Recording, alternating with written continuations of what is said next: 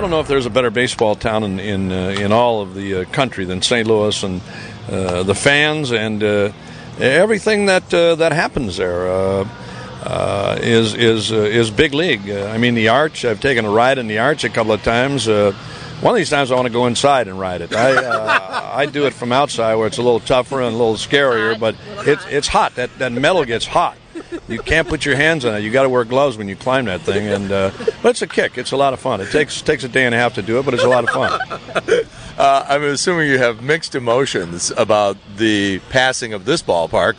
And we heard stories. We actually we were taking a tour yesterday. They told us they've seen skunks underneath the place. Well, those were put here. Those, we're, we're, we work here with the zoo, and uh, yeah, we have all kinds of animals. As a matter of fact, uh, the Discovery Channel comes in here and films once a month to uh, find out what's underneath here, and uh, we've seen a lot of stuff under here that's uh, still unidentified. But uh, I'm I'm not sorry to get out of here. I mean, this this has been a great old ballpark, but uh, I can't wait to get to Miller Park. This, this place has. Uh, is, is seen its best days. I can guarantee you that. Did you ask for anything special in the broadcast booth? They can customize, you know, the place for you. Well, we have a uh, we have a very nice booth over there, and uh, um, it's uh, unfortunately uh, not facing the the field. Uh, it actually faces this ballpark, and uh, which is going to make calling a game kind of tough. I. But having been, uh, you know, into these adverse situations before, I think I can. I'll come through with something. Mhm. You know, when I work with my partner Karen here, I see her every day, but when we travel together, that's when I think you really find out the truth about somebody. Now, you worked with our pal Bob Costas on the road for many years. Tell me something about Bob that the average person, even people like us, wouldn't know from not having traveled with him. Well, the one thing about Costas is that once he gets, I can't tell you that. uh, oh, the other thing is when we're on the road and we're in our room. Uh, maybe I better not tell you that either. Nah, nah, that. Uh, oh, one time we were in a car. We were in the back seat of a car. We were going from Bal. Nah, Yeah. I better not. Nah, no, no, no, that's. Uh, no, I don't. I don't think. I, I don't. Anything I know about him, everything I know about him, I, I, I can't tell you. Sorry. Now, I know you had your own clothing line in the mid 80s. Are you wearing anything from that line tonight?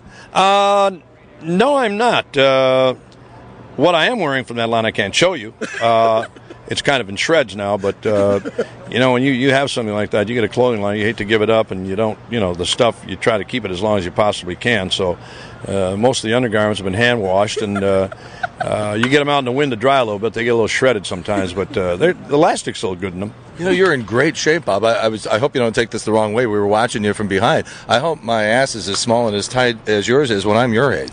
Uh, I have a valve back here that I can let out or blow up, and uh, you're welcome to blow it up if you want anytime. Uh, just you know, jump on, man. Bob Uecker, it's great to see you. Congratulations on 44 years in baseball, 30 in the booth. Great to talk to you. Thank you, guys. I'll see you later on. Thanks. No, I'm just getting warmed up. Happy to see you again. Don't be nervous. Don't be rocky. You're a teenage guest is jockey now. And let me begin by wishing you a beautiful look. Did that voice inside you say, I've heard it all before? It's like deja vu all over again. It is Monday, September 18th, 2023, and you are at jcontheline.com. In the eyes of the baseball world around St. Louis tonight is Adam Wainwright. Goes after career win number 200 at Busch Stadium against the Brewers. By the way, if Oli Marmol doesn't at least go 7 and 7 in the remaining games, then he will have lost 91 or 91 plus, and that's more than any Cards manager in 107 years. More losses than any Cardinal manager in 107 years. And by the way, I played the Bob Uecker thing because we went to Milwaukee in 1998 on this date because we were trying to calculate when it was most likely that Mark McGwire was going to hit 60, 61, 62 right in there. And at one point, you know, you got to plan these things at least a couple of weeks, maybe even a month in advance. And we just sort of calculated based on the home runs that he was hitting. And then you project and you add it up and you do the math. And we thought that it was possible that it might happen in Milwaukee. And we just figured, look, we haven't been out of the studio on the road doing the show for a while. Why don't we do that? And that was in the days when you could go to the general manager at the radio station and say, hey, look, we'd like to do the show from Milwaukee. Here's why. And most of the time, if you could make a good case for it, they would say yes. Now, if it's going to cost him even a dime, the answer is absolutely not. But in 98, we figured, okay, well, let's go. But it's just remarkable to imagine that that was 25 years ago. 25 years ago. And unfortunately, that trip ended on a thud uh, because of reasons that I will share with you tomorrow. It had nothing to do with Milwaukee or the broadcast. It was about something we found out about while we were on that trip. But anyhow, back to Adam Wainwright. I thought that this would be fun to go back and play the highlights from Adam Wainwright's first ever start as a St. Louis Cardinal. Wainwright will face Biggio, Lamb, and Berkman. Now on two and two, the pitch. He went too far on a curve outside and in the dirt. Strike three called by Wolf. Molina tags out Burke, and the Cardinals throw the ball around the infield. The pitch, a curveball. See you around. He's out on strikes. Then the delivery misses. No, he called him out. Inside corner. Late call by home plate umpire Jim Wolf, but Adam Wainwright gets the benefit of the doubt, and that's strike three. That's the second time Chris Burke has been called out. Here's the wind and the one two. A curveball struck him out looking. Scott is out, and the strikeout is Wainwright's fourth. We're going to the seventh at Minute Maid Park. Wainwright brings it home. The squeeze is on. The bunt right back to Wainwright to the plate, and he's out. The throw to first. Out. Out. Oh my goodness, Wainwright and Molina. Unbelievable. Ausmus is doubled up at first. Oh, baby, what a play. Doing squeezing anyway with nobody out. I don't know. Molina with the quick tag as Wainwright comes in on the squeeze bunt. A late jump by Chris Burke at third base. And Molina has the presence of mind, John, to come up throwing to first base. Unbelievable play. Tying run at the plate. Wainwright's pitch. Uh, ground ball back to Wainwright. He spears it and throws out Loretta. Wainwright's momentum was carrying him toward first. He had to double back and catch the ball going toward third, and he throws out Loretta. And that's how the whole thing started. I remember you, man, and I were at Cardinal Spring Training the year before Adam Wainwright was called up for the entire season. Okay. So they brought him up late in the season back in what was it 2002 but we were down in jupiter florida that spring and they brought adam wainwright in to sort of give him a taste of the major leagues and to get to know the players and have the players get to know him a little bit. And the buzz was very very loud. We we could hear it almost immediately and they seemed to know what they were doing because by the time adam wainwright came up he had already been familiar with things a little bit and they knew him and he knew them. And so seems like it was a pretty good strategy. You could tell that rooney and ricky were pretty darned impressed, as was everybody else. So hopefully, when we reconvene tomorrow morning, we're going to be talking about this great milestone win. It really is sort of silly when you stop to think about it. Is he any better or worse of a pitcher if he does or does not hit 200? He's got 199. Let's say he never hits 200. Is he any less of a pitcher? Should he be considered less by the voting members of the Baseball Hall of Fame because he didn't hit 200 because he's one away. It really is sort of silly when you start to think about it. You know, we, we just crawled out of the slime and out of the swamp as cavemen and, you know, just trying to figure out some way to uh, assign units of measure. And so, you know, we created time and we created weights of things, numbers of things 100, 200, 300, whatever. But it's just something we created. I mean, when you stop to think about it, it really is sort of silly, but it's the world we live in. Those are the rules. And let's hope that we're having good things to say tomorrow morning here on the podcast. It could be a very, very long time before people stop talking about the Mizzou game on Saturday, a 61 yard field goal to win it there is a chance Aaron Rodgers could return this season, especially if the Jets make the playoffs, which, if you watched the Jets game yesterday, it doesn't appear as there's much of a case for that, but you never know. Apparently, they used some sort of new procedure on Aaron Rodgers on his Achilles that they say is actually very successful, and players come back much faster than you would imagine. If you saw that picture floating around on social media of Travis Kelce of the Chiefs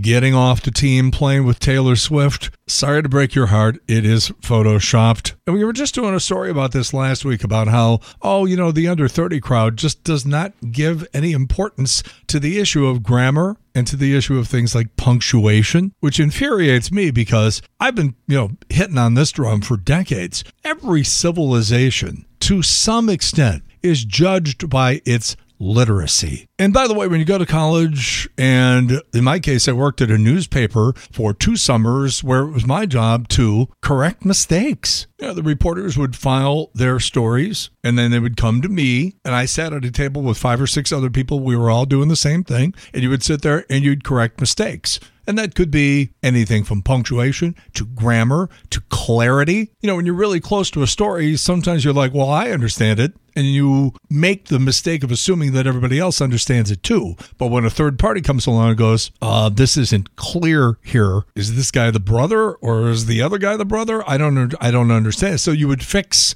the story, you would correct grammar, punctuation, clarity, and then you would write the headline and then you would submit it and then you'd get another story plopped on your desk and you would work on that one too. And I did that for two summers and I really, really enjoyed it. There is something to be said for writing clearly and, you know, putting something together that is good, solid journalism. And people, again, I hate to pick on the younger generation, but they're really the ones responsible for it. It's not us. And they're trying to make a case for laziness and sloppiness. And I don't care what your age is, you wouldn't accept laziness or sloppiness in any other job. What if you bought a new car and the knob on the radio didn't work and when you turned the steering wheel it didn't really turn the way it was supposed to? Or the hatch on the back of the car if it was SUV, the hatch you know didn't close flush with the frame of the car.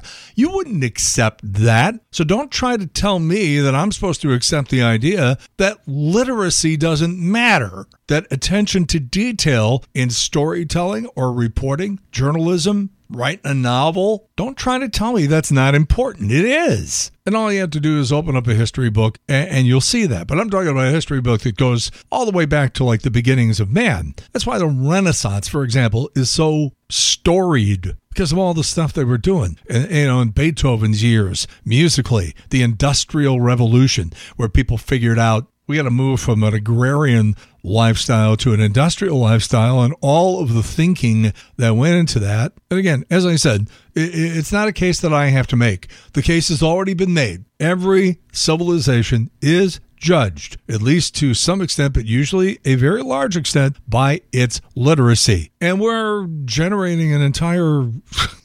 who knows what percentage of the country it is a third, a half of people, primarily young people, who are like, yeah, we don't really care about it. Enter the case of Patrick Mahomes, quarterback for Kansas City Chiefs, who, upon hearing about Aaron Rodgers' injury last week, tweeted, hate that man. And people were like, Oh my goodness, what a terrible thing for him to have said. A fellow quarterback in the NFL, and uh, he goes down with a possible career ending injury, going to require surgery after only four plays. And Patrick Mahomes comes along and says, Hate that man? Well, after people pointed it out, he went back and installed a comma. Hate that man. Duh.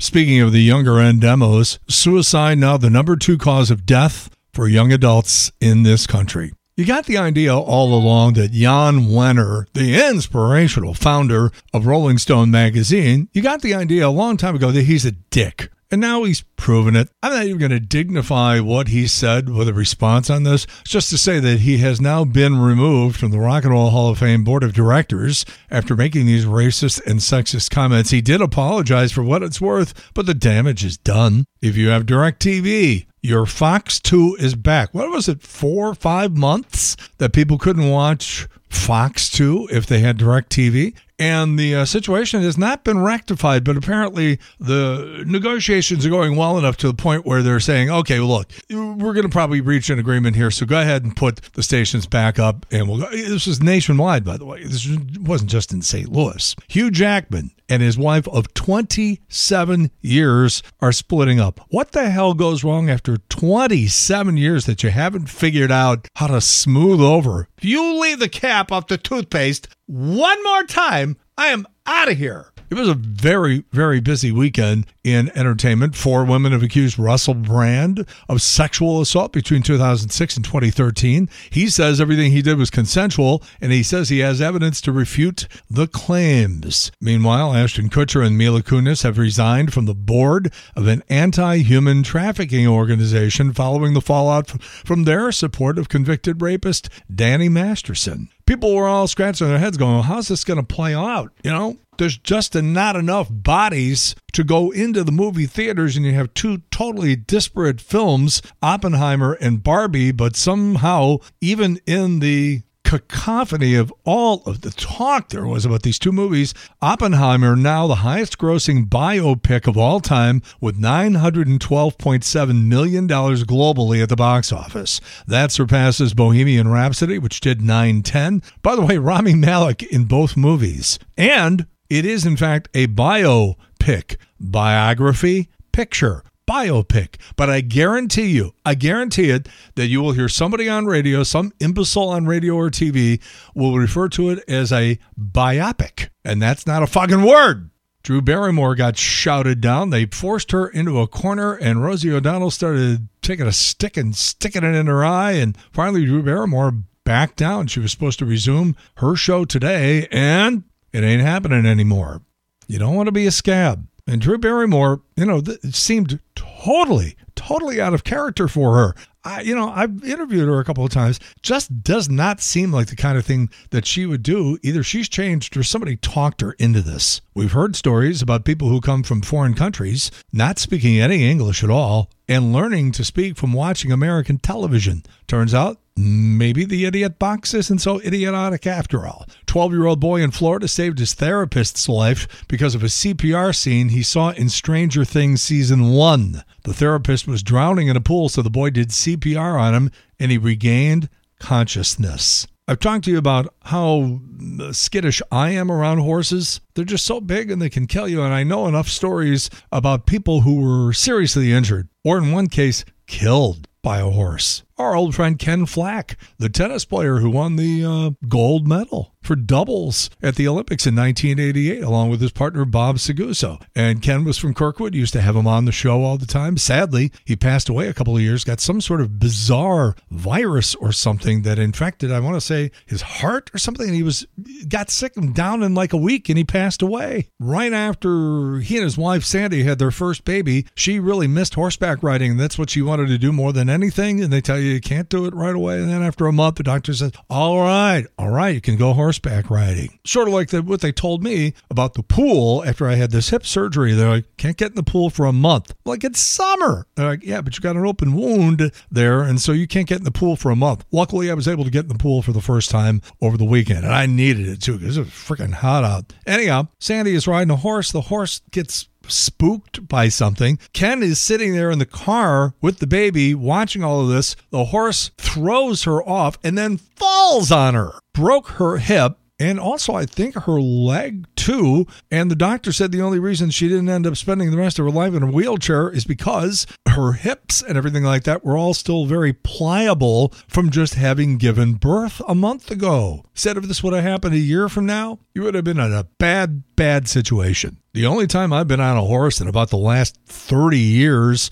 was, I don't know, about 15 years ago. And the girl I was with, her family had a place way out in the country. And they had horses. And she's like, all right, this is a pretty docile horse right here. You shouldn't have any problem with him. So I get on the horse. And wouldn't you know it, wouldn't you fucking know it, as I'm getting on the horse, a swarm of bees comes over and starts stinging the horse in the ass. And the horse takes off. And suddenly I'm Niedermeyer in Animal House holding on for dear life. I, all right, I never fell off the horse, but the horse was out of control. And I'm yanking and I'm yelling, whoa, and I'm doing everything you're supposed to do. And the horse is just like, fuck you. I yelled to the horse, slow down, you're heading right for the glue factory. Didn't seem to make any difference. And as I said, that girl, she had to ride up next to me and grab the horse and sort of like calm him down. You know, this is a heavy foliated area, and you know, I'm getting hit in the face with branches and everything while this is going on. Fuck that. There's other things you can do with your spare time. Horses are too. Oh, and then I was going to tell you, a girl I dated back in the 80s, her mother was washing a horse. And it almost looks like uh, one of those things like when you go into the spa for dogs at PetSmart or something, and they have a little chain and the chain's connected to the uh, collar, and then you know get out the clippers and they start you know trimming the dog's hair. Well, this woman is washing the horse in a similar situation like that. And again, the horse gets spooked. For as big as these fucking things are, why are they always getting spooked? Why are they always so afraid of everything? The horse gets spooked. Somehow, this girl's mother is trying to calm the horse down. She gets in between the post and the chain and the horse. It gets tangled around her neck, and they found her hanging from this little platform with the horse standing there like, I didn't do anything. Right, right. I mention all this because Snoop Dogg said he's scared of horses. He doesn't even know why, but he's never worked with a horse and he says he's never gonna either. Maren Morris, pretty hot stuff in the country music world right now, and she's had it with all this racism and misogyny and you know, the political divide. That song, Try That in a Small Town, apparently rubbed her the wrong way. And she says, That's it. I'm not hanging out with what she called the hyper masculine branch of country. Now, I don't know what she's going to do to continue her career, but she's going to do something. And what did I just say? What did I just say maybe a week ago? Do we go longer than three weeks without them having another Academy of Country Music Award shows on TV? There's another one tonight. We just had one. I swear it wasn't even a month ago. I don't know why you'd want this, but somebody had $127,000 laying around and said, Hand it over. The front door from the house Sharon Tate was murdered in by Charles Manson's cult was sold at auction. John C. Reilly did a great job, a great job of portraying LA Lakers owner Jerry Buss back in the day. And they made that into that HBO series Winning Time, which was really good. Well, they brought it back for a second season and nobody cared. And that show has been canceled. Jason Sudeikis, Ted Lasso, 48 today, Jada Pinkett Smith. Keep my wife's name out of your fucking mouth. She's 52 today. Lance Armstrong going to be celebrating his birthday today. I'm sure he's going to have a ball. Good morning, everybody. Good morning, everybody.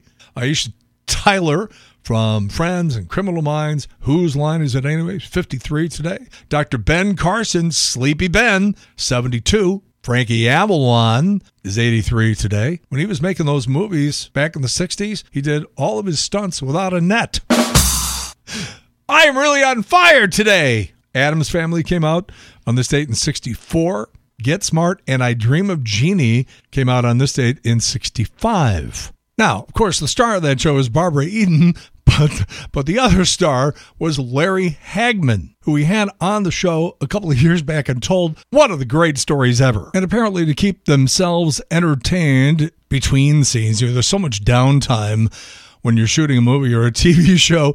They used to entertain one another by playing practical jokes. Uh huh. Yeah, I guess so. Oh, you guess so? Yeah, I, I don't know. I Who- think I did. Yeah, who made good targets? Who made the best targets? Uh, well, Bill Daily, I suppose. On I oh, you're Dream talking Jeannie? about Sure. yeah. Yeah. I Dream of Jeannie. Yeah, yeah. Bill Bill was fun, and he he used to do things back to me too. He's a great guy. So, what kinds of stuff would you do? How far would you take something like this? Uh oh. Well, one day we stuffed a lion in his dressing room when he came off stage. so, so the answer being, I guess you would take it pretty far. Yes. oh, wait a minute. Where do you get a lion? And it's what it's well, we were shooting with the lion, and and uh, and the guy said, "Can we stick it in Bill Daily's dressing room?" They said, "Okay," but the lion took a big dump in there, so it, was, it, was, it added to the whole shock value when he opened that door. Oh yeah, oh yeah, that'd be shocking. So now Bill Daily opens the door and he's got two problems. Yeah, really. Oh yeah, right. But, Oh man. One stayed with him for some time. Yeah. Yes. Now, when you start talking about I Dream of Jeannie, also you have to start talking about censors. And it must have been very funny to go from one television series, I Dream of Jeannie, where the censors were on you, where you couldn't even show the belly button of the That's genie. right. And then you go That's to right. and then you go to Dallas, where everybody's doing it with everybody. Television changed a lot in the in Well, that period of time. television has changed a lot since uh, since Dallas. Have you have you ever seen daytime soap opera? Yeah. Oh, yeah. I mean, they do everything but frontal nudity for gosh sakes. Oh wait a minute, what show is that? I must be missing that one. Oh, you know, it's just amazing. I watch it. There's wonderful, young, beautiful actors on this on these shows now. What, what else But, do you uh, remember? The, the censors, there are stories, and this has been portrayed in movies and stuff like that, but you go back to I Dream of Jeannie. Uh, did the censors, uh, I mean, were they standing right there on the set with clipboards, really making asses of themselves? Because that's no, no, how no, it's no. portrayed. No, no, that's uh, no, that's that was way back in the Hays office days. No, they, they don't, they didn't do that. They just cut it out when it got to the to putting it on the air. But we we hardly ever we were self censored. You know, that's that's really the the worst part of it. You censor yourself after a while.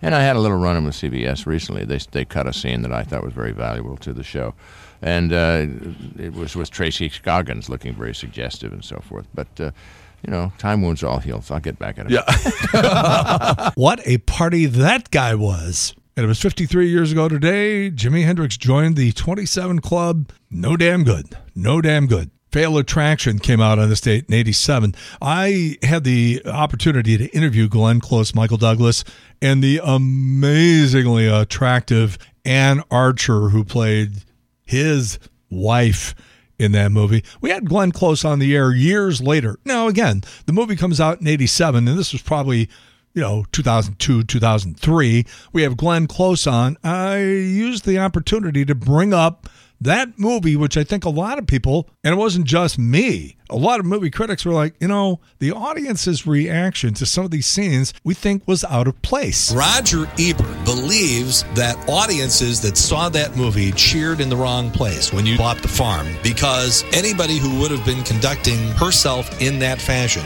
was seriously mentally compromised. And therefore, the villain wasn't really a villain at that point, as somebody who should have been a sympathetic character. It's totally my theory. I, I do think that she was unbalanced and in need of help. But at that point, when you see somebody with a knife in their hand slashing, trying to kill somebody, it's, uh, I guess, hard not to cheer when they get blown away. But anyway.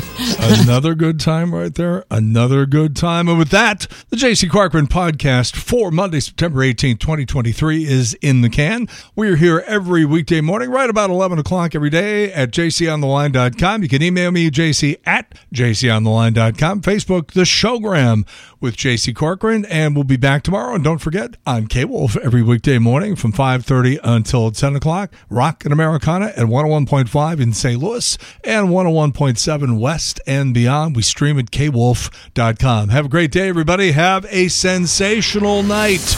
And by that, I mean watching the baseball game. Let's go. Let's go. Let's just get it done tonight and then have a little fun the remaining two weeks of the season. And in the meantime, we've beaten this one to death. Have a good one. See you later. Bye. The JC Corcoran Podcast.